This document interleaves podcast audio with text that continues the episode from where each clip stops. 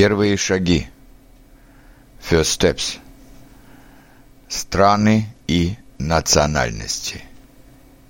Я живу в России. Я русский. Моя сестра русская. Рик живет в Америке. Он американец. Его сестра американка. Джо живет в Англии. Он англичанин. Его сестра англичанка. Стив живет в Канаде. Он канадец. Его жена канадка. Вилли живет в Германии. Он немец. Его сестра немка. Ярда живет в Чехии. Он чех. Его сестра чешка. Мариан живет во Франции.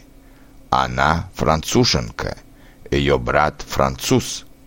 Хасе живет в Испании. Он испанец. Его сестра испанка. Софи живет в Италии. Она итальянка.